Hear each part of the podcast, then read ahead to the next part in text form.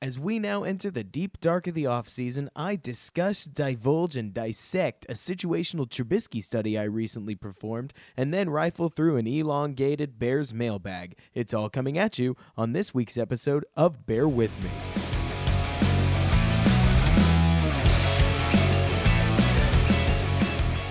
Hello, everybody, and welcome to Bear With Me, a Chicago Bears podcast hosted by yours truly, Robert Schmitz, on this Windy City Gridiron podcasting network. Now, while normally I like to do this as a post game review, we haven't had a game or anything really to review in quite some time outside of free agency and the draft, which now that I think about it, those are pretty big things, but nothing game related.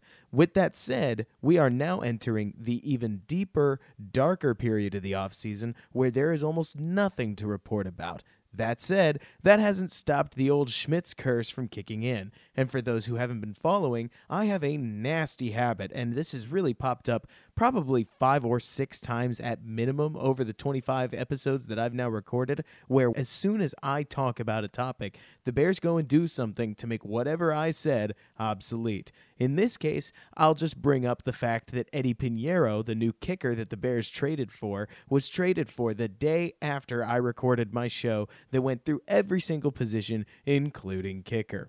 For what it's worth, a couple of quick thoughts. I think the Piñeiro trade was a good one. It is a trade with almost no downside, given that it's a 2021 seventh rounder basically worth absolutely nothing in terms of real time draft capital. Not to mention, it's a conditional seventh rounder at that. If Piñeiro isn't the Bears kicker for four games, he has to be active for four games, the Bears get the pick back. I see no downside whatsoever. The kid looks like he's got a solid leg. There's footage of him making an 81 yarder, and while I'll be the first to tell you that I think that looking at practice 81 yarders is a lot like Steph Curry's like 77 or whatever threes in a row that he made in practice, meaning it's worth nothing. It's practice. It's neat to see that this guy's got a leg when, from everything I'm hearing, none of those eight kickers from the big kicking fiasco over the weekend last weekend really showed us much of anything. If Piñeiro's the guy, that's great. If not, we get the pick back. So I see no downside with this. That said, there's really not a lot of other news to talk about. Now, this left me with a lot of free time. So, for those of you who don't know, uh, you can find an article called Situational Study on uh, Windy City Gridiron right around now. And if you haven't seen it, it's also a Twitter thread where I charted out and analyzed every single one of Trubisky's third down and red zone plays to determine how the Chicago Bears' young quarterback, Mitchell Trubisky, plays in those settings. All of this came out of one idea. I asked myself, how can we get different perspectives on Trubisky? A lot of us watched every game this season. We've all got a lot of opinions. We know the kid grew from week one to week 17 in pretty remarkable fashion, all things told. But what does that tell us about how he performs in big situations?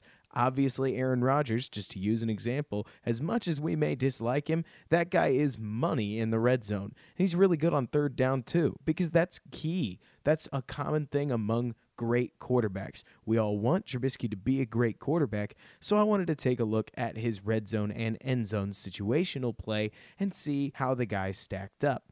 Now, I highly recommend that you actually go and check out the article to see the base points. But in case you're more of a podcasting listening person or you've seen the article and just want a little bit more, I've dug up the chart now to kick off the show as I can comb through it and tell you a little bit more that I wasn't actually able to share in the thread. So let's start with his red zone play. And to make sure that we're all on the same page, I'm going to go ahead and reiterate the conclusion that I found, which is basically that the longer that a passing play lasted, the longer that the snap to throw time for Trubisky took, which again is literally when Whitehair snaps it, Trubisky catches it, how long did it take him to throw it? The longer that that took, the worse his plays got. Generally speaking, he was best on anything under two seconds, still pretty good at anything between two and three seconds. In fact, that's where 10 of his 18 red red zone touchdowns came from. But anything past three seconds, the guy threw one touchdown all season. Me personally, I gotta say, I found this astoundingly interesting, especially as I was researching it. So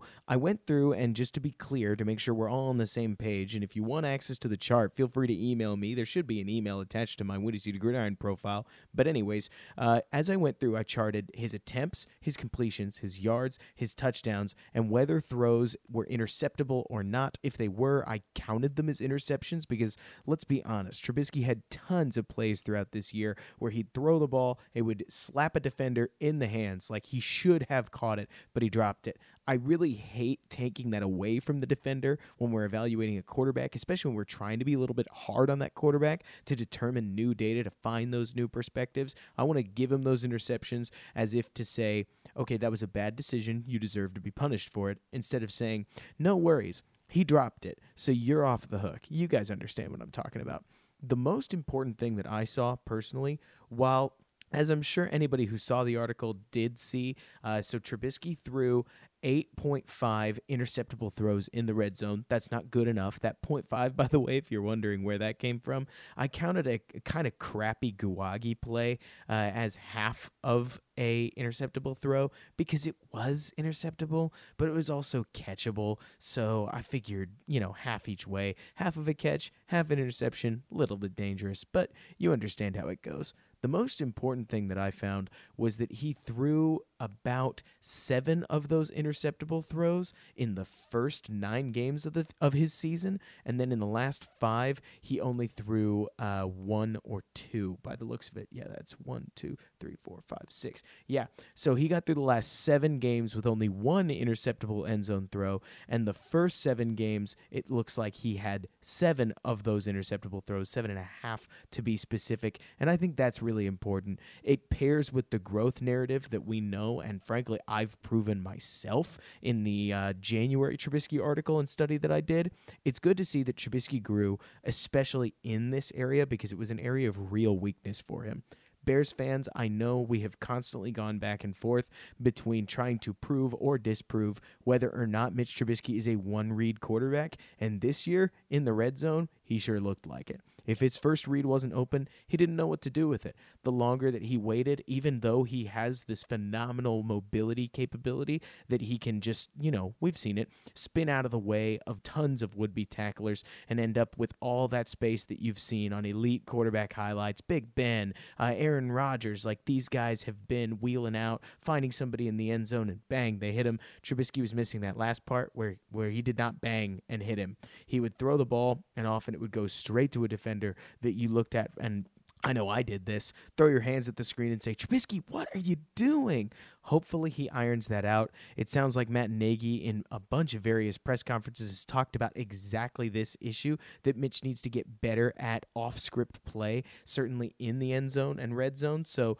that's nice to hear that me and Matt Nagy are coming to the same conclusion, but I do want to make us all aware. Trubisky struggled in the red zone. He struggled whenever he had to be a quarterback and not just a ball thrower, which is something that I know I have criticized the heck out of Jared Goff for. So I can't be super nice to Trubisky here. At least Trubisky is athletic. At least we trust Matt Nagy and that he's got a lot of room to grow. Goff is now entering, I believe, his third year in McVay's system, fourth year as an overall quarterback. So I tend to think that his growth is going to level off pretty soon. We can hope for a big bump from Trubisky this year due to the Andy Reid offense. It'll be really interesting to see how his red zone play improves or doesn't improve. Sure hope it'll improve because if it does, he's going to get a lot better.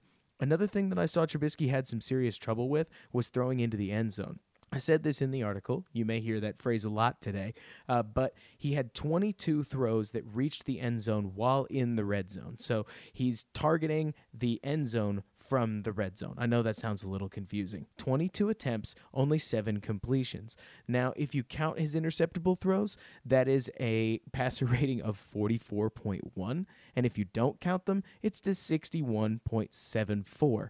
Neither of those are good, obviously. Now, I got to tell you, I don't actually know and have an accurate comparison for whether that is better or worse than common quarterbacks. I don't know how they do throwing into the end zone. I would imagine it's hard, obviously, but at the same time, there's only so many places you can go with the ball, and you get a whole lot of credit as far as the passer rating stuff goes for all the touchdowns that you score in that case. So I would tend to think that it would even out if you can do better than what is less than a 33%. I think when I did the math, I reached 31.84%, which obviously is not a good completion percentage when throwing into the end zone. We'll need to see Trubisky get better at this. One thing that I saw from all the film was that he seemed to get nervous. Now, I personally think that given he was a one year starter at North Carolina and he's now a two year starter with the Bears, two different offenses, three different offenses if you count that college year, Trubisky might not have a whole lot of experience throwing to or near the end zone. I would believe it if you told me that this kid, who obviously wants to be great, he obviously wants to win for the Bears, he's kind of getting inside his own head when he spots somebody and says, That's a touchdown if I do this right. That he gets nervous, he gets choked up because you see him miss a lot of these throws. A couple to Anthony Miller. Yeah, I know. Anthony Miller probably could have had 11 touchdowns if Trubisky was like really on fire throughout this year, which is crazy to say because the kid's a rookie. I saw a couple with Tarik Cohen, whether it's a rainbow throw, which is admittedly tough or just a leftward rollout that he needs to hit. Trubisky missed a bunch. Um, a bunch meeting probably about five touchdowns that came what looked like from nervousness, where he was out of the pocket. Nobody was going to hit Trubisky. It was just a matter of making the throw, and he didn't do it. We need to see him get better at that. We all know he can throw on the run. I think the more he's able to swallow his nerves and operate the offense, the better the Bears will be, obviously. I think that this year two jump will be really big for Trubisky. I'm really hoping that we'll get to see a lot of good out of him. Now, you may be wondering, Robert, why are you being so optimistic about Trubisky? Well, it's primarily because of third down. And now there's a lot to say and not a lot to say, but I'll try to cover this as fast as I can here. So, on third down, Trubisky was generally money. I divided his season up into four quarters, so the first four games, the next four games, so on and so forth. Uh, in his first four games, he was not very good 32%, if uh, I've done the math correctly, which I have.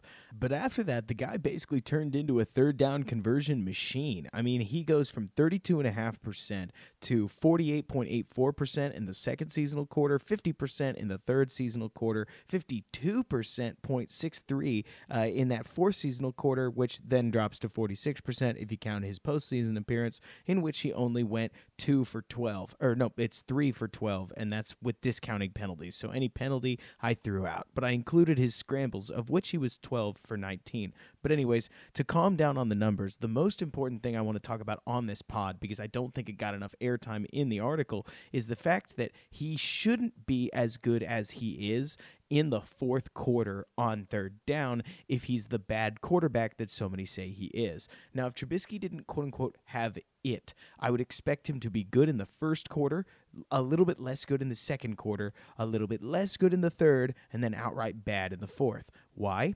Here's why. Nagy, as a great offensive coordinator, should be able to scheme a certain degree of his third down conversions. Not all of them, of course, but some of them.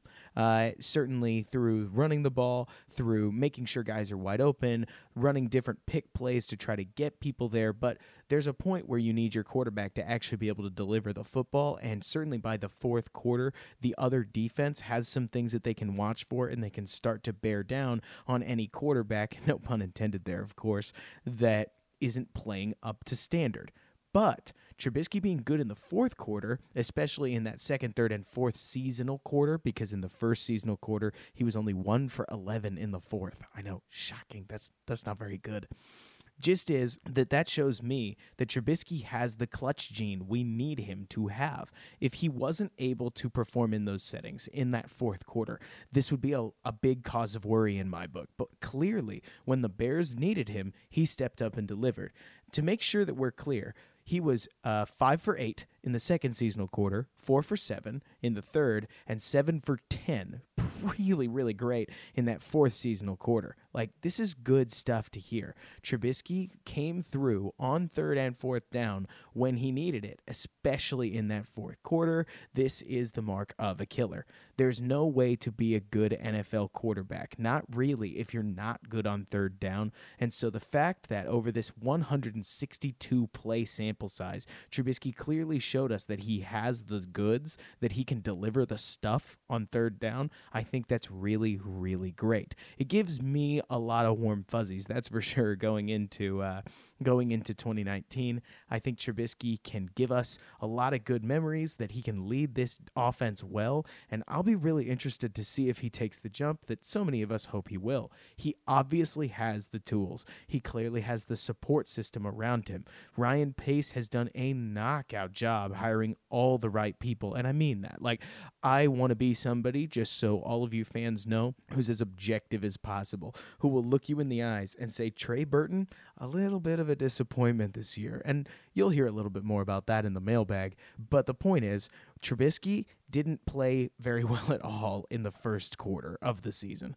But as he grew, he got a lot better. His uh, play on third down shows us that he has the stuff, in my opinion, because his stark jump from going 13 to 40 in the first seasonal quarter up to 21 for 43 in the second, 10 for 20 in that third seasonal quarter because he did get hurt, and then 20 for 38 in that fourth one when the Bears needed him.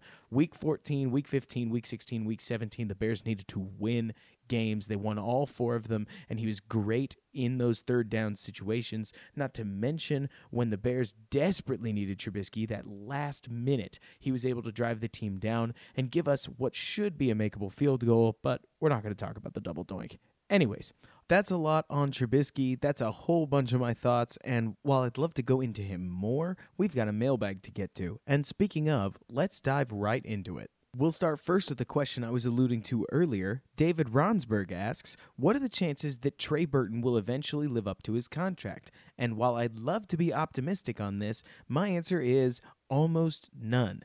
It's not that I think Trey Burton's bad outright. I basically think that the guy was a replacement level Nagy tight end, and he had pretty good touchdown numbers. I believe that they placed him top 10, maybe top 5 in tight ends. I don't have the numbers on hand, see, but he didn't end up being a Zach Ertz, Travis Kelce total difference maker as much as he was a really nice piece that fit well in an offense.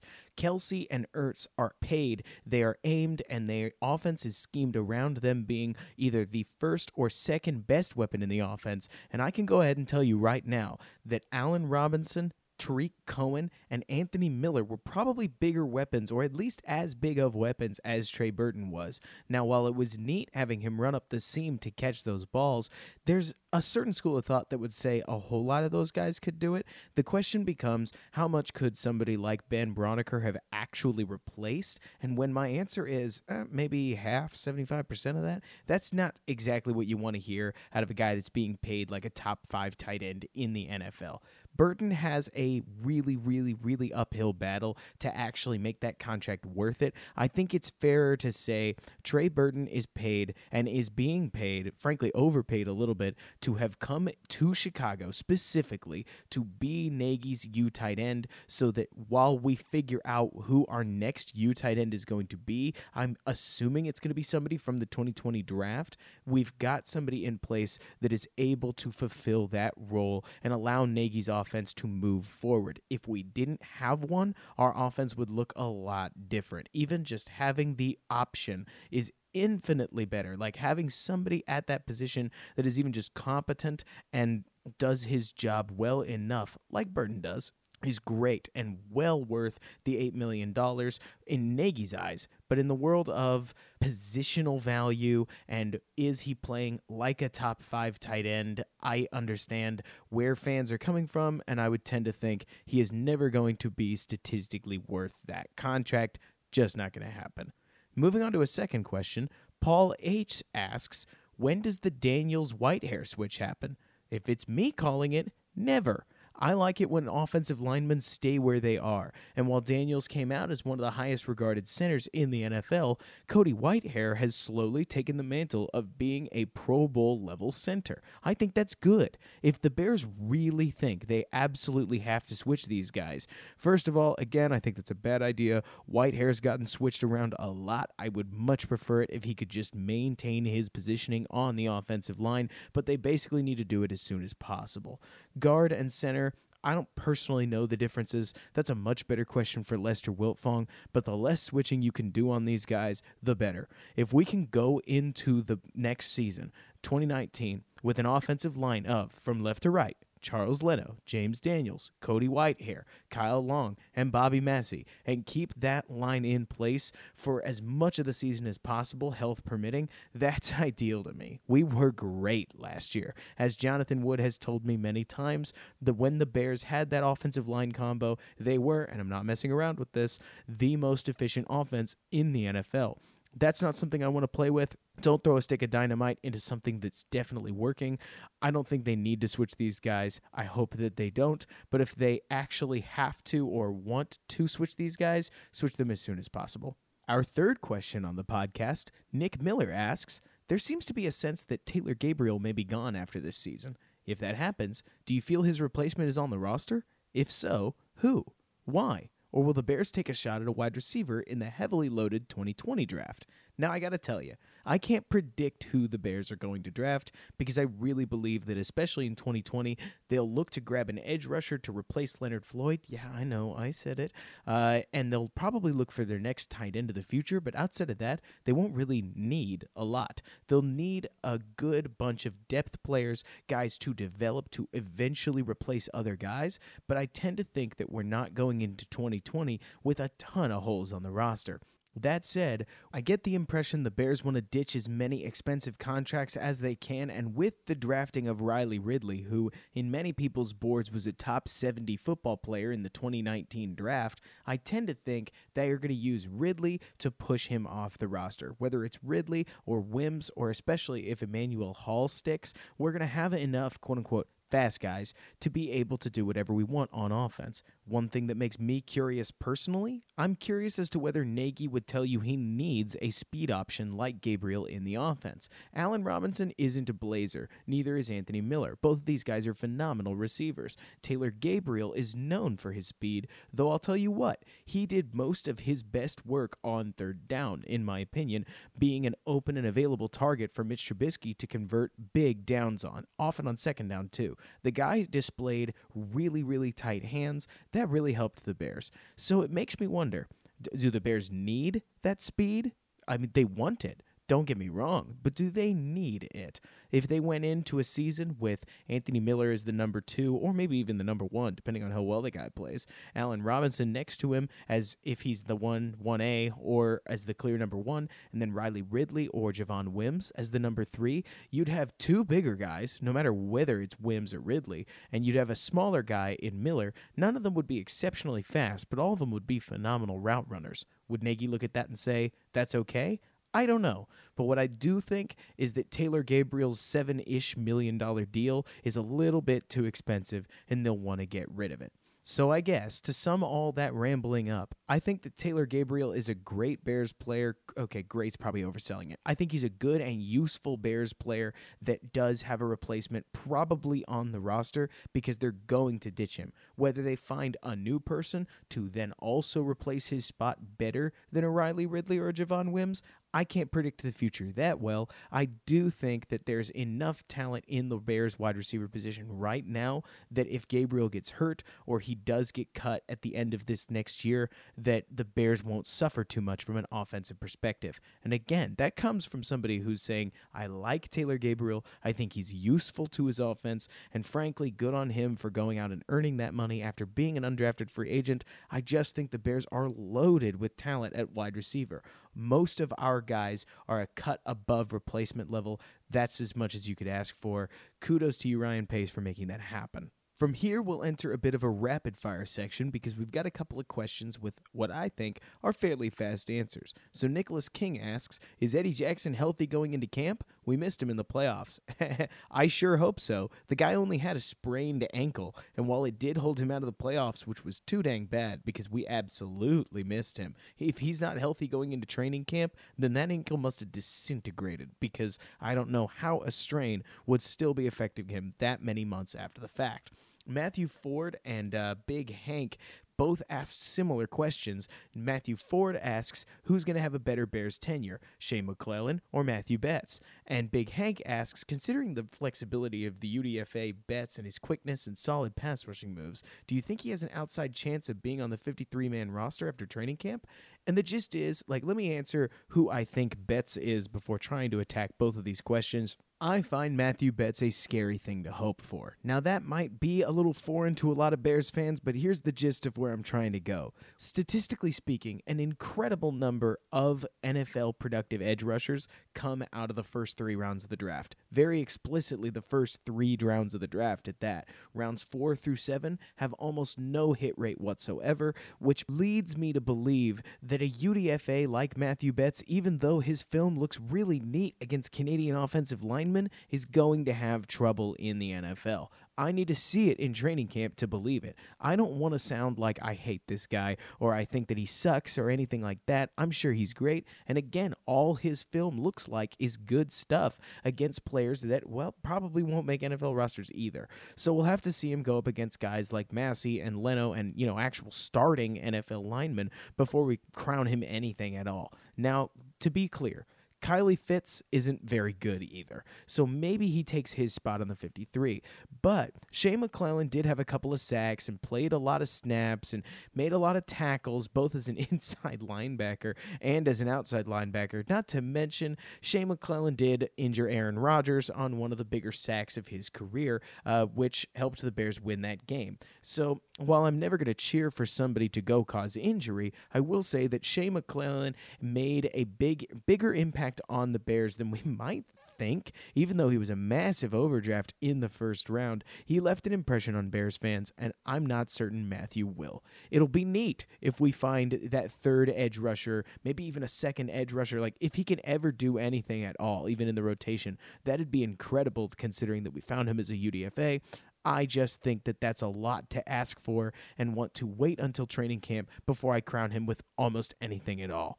And our final question of the podcast comes from Jeff Berckes himself of Bears Over Beers, also on the Windy City Gridiron podcasting channel. And he asks, What's my favorite fake swear word and can I use it in a sentence? Now, I don't know if you follow me enough on Twitter, Windy City Gridiron, or this podcast well enough to know that I've made a commitment to not swearing, or at least trying to swear as little as possible. It's not something that I personally prefer due to both religious beliefs as well as personal personal beliefs on how I want to carry myself. You get the idea. But Berckes noticed that in last week's episode, I used borked as if it was a euphemism for, well, let's just say, not a particularly nice word that starts with F. I didn't realize that borked has a totally different definition. In fact, let me read that definition for you right now. To bork it's to obstruct specifically somebody as a candidate for public office through systematic defamation or vilification. Suffice to say, it didn't fit in the context that I was trying to use it. But, anyways, to get back to the question, I'll use plenty of Southern colloquialisms, namely dad gum, to replace various words that I used to use in an earlier part of my life. But the one that I probably use the most is frickin'. Now, it replaces obviously the traditional F word, and to use it in a sentence, it is to say, man, that guy frickin' blew up the other one. Rolls off the tongue, takes the place, nice and easy, uh, but obviously it doesn't hide the ball at all on what you intended to say. I personally have started to prefer to restructure my sentences altogether to say, man, that guy jacked that other guy up, or boy, oh boy, did that linebacker just wreck that running back. But you get the idea. We all use words like that. And as I've attempted to steer away from swear words, I got to tell you, I have had to get creative. Sometimes I'll even just chuck out some random sounds like, boy, he got gungus to there. And I know that's not a word. Obviously, it's not a word, but you'd be surprised how often people get the picture without having to mean anything with the random sounds that you say if you're especially when you're talking about some sort of like impact or hit or something that everyone saw it they all knew what it was even if they don't have a word to describe it with. But yeah that's all I've got for y'all in this episode, so I hope you enjoyed listening to it as much as I always enjoy making it. If you like what I have to say or want to hear more thoughts, see more highlights, catch the threads that I make, feel free to follow me at R O B E R T K S C H M I T Z on Twitter. That's Robert K. Schmitz. I like to think it's fairly easy to remember. And feel free to hit me up on Windy City Gridiron in the article itself or on Twitter about your thoughts on Trubisky, whether he's doing well, whether you think he's doing poorly and needs to step it up, or any of the other players that I discussed on this week's mailbag. And as always, Bear fans, bear down, and thanks so much for bearing with me.